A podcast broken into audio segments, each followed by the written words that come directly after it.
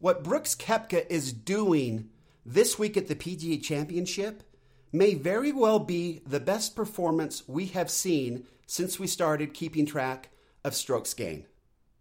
Let's tee it up.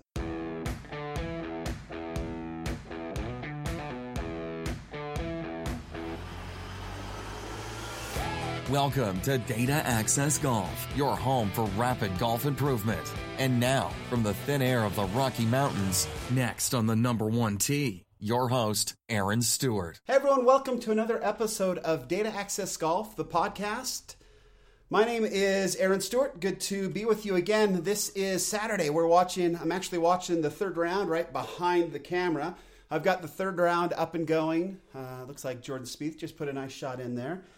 But I wanted to go ahead and talk a little bit about what's going on here with uh, Brooks Koepka because it's quite extraordinary.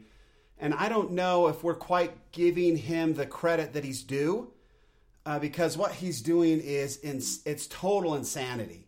And so I wanted to run through and kind of look at some of the numbers real quick just to sort of paint the picture of what's going on. And a lot of it has to do with there's this book that I finished reading by Joe uh, Peta, I think his name is P E T A. And uh, tour guide presents a 2019 Masters, whatever. So he went in and looked at essentially all the strokes gained. He used all the ShotLink data and went in to strokes gained putting uh, and tee to green strokes gain and all that, and and tried to figure out who played well at the Masters. Well, in the process of all that, he looked at strokes gained numbers for basically everybody throughout a number of years. And he discovered that, uh, much like we already know, Tiger Woods is by far and away the best player ever. And he said here that in 2000, uh, Tiger Woods averaged 3.8 strokes uh, gained per round on everybody else. So essentially, that Tiger was four strokes better than everybody else every single round uh, for the entire 2000 year which is incredible. If you think about that for the entire for an entire tournament, when Tiger showed up and started playing, he would beat the field by an average of, you know, 12 shots.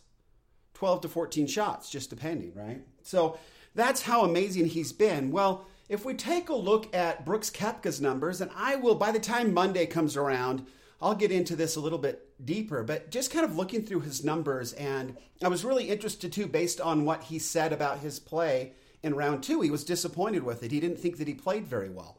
So I thought it'd be cool to kind of look at what was the problem. I mean, why did he feel like he didn't hit the ball very well and see if the numbers, the data sort of bared that out. Uh, so looking at it, I, I, you look if you go to it's just on the PGA Tour.com's website. You guys know I geek out here a lot, and I do. I love it, and uh, it's fun to watch golf and see players performing well, and then go take a quick look at how they've done for the year. Um, again, just geeky, silly stuff. But yeah, so so I just want to run through these numbers and kind of give you an idea of what's going on because it's super special. You can tell by the score that it's special, but the data really paints the picture that's so impressive. So first off, in round one, off the tee, Brooks Koepka, so with the driver, he gained 1.4 strokes on the field. Okay.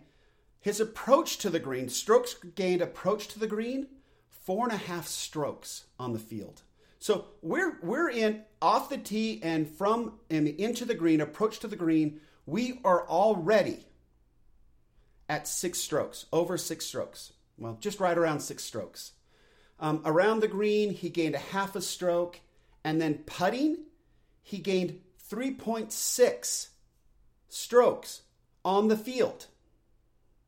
That is crazy. For a total a total for the day strokes gained of a 10 of 10. He gained 10 strokes. Compared to everybody else performing from this this basically takes everybody and puts them in the same place and then it's all based on performance. For that particular day the way that course is set up he beat the average by 10 strokes. We knew he did really well right? He pulled out ahead in a big hurry. This was what's cool. In the second day then he said he struggled a little bit. So if you look at his numbers, as far as his strokes gained numbers, he did. He um, he averaged six point. He got six point six strokes on the field. Okay, but off the tee he was better by half a stroke.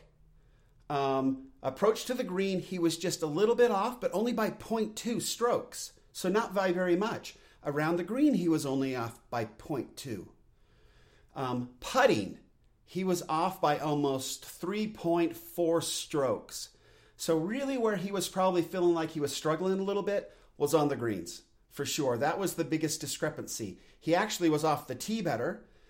And then his total, his um, uh, tee to green, he was actually a little bit better overall, strokes gained um, that particular day.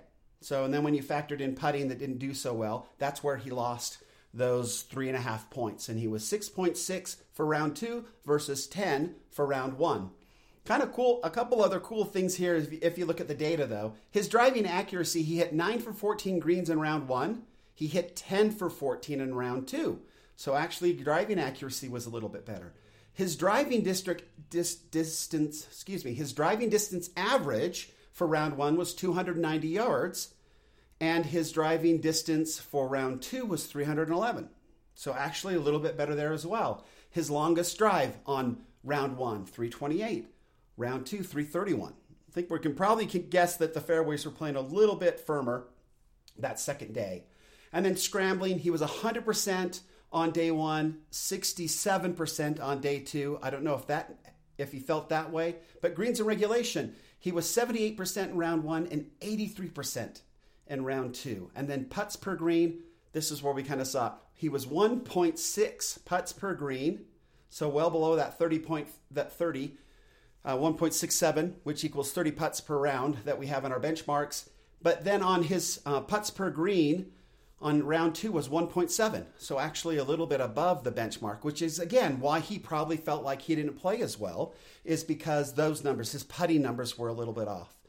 As far as his uh, round today, he has already gained a 1.3 strokes on the field off the tee and 2.2 strokes off the field approach to the green but he is losing to the field around the green in putting. I expect those to come back up.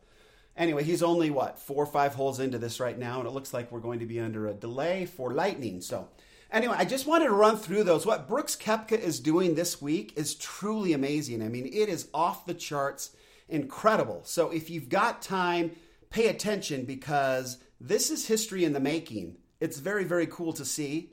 And um, I like Brooks. He's a good personality. I'm glad that he's opening up his mouth a little bit more. He's saying some important things for the game of golf, and he, um, I, he gained some confidence to talk about it. And I think that we all should be really gra- glad that he did. I mean, it's going to make a difference in the game, and it looks like he is going nowhere.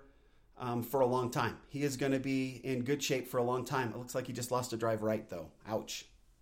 That's the first. That's the first trouble I've ever seen him in for these uh, for these three days. So, anyway, thanks for listening or watching. This is our first vlog. I was told by the young kids that uh, that I needed to do this for my social media presence. I, I, don't know. I just trust these old kids to be smarter than I am, and uh, so far it has not failed me. So, until next time, this is Aaron Stewart saying, "Better data always means better golf." Get out, and enjoy it today. Thanks. Thanks for listening to Data Access Golf with Aaron Stewart. Check us out online at dataaccessgolf.com, and we'll see you on the next episode.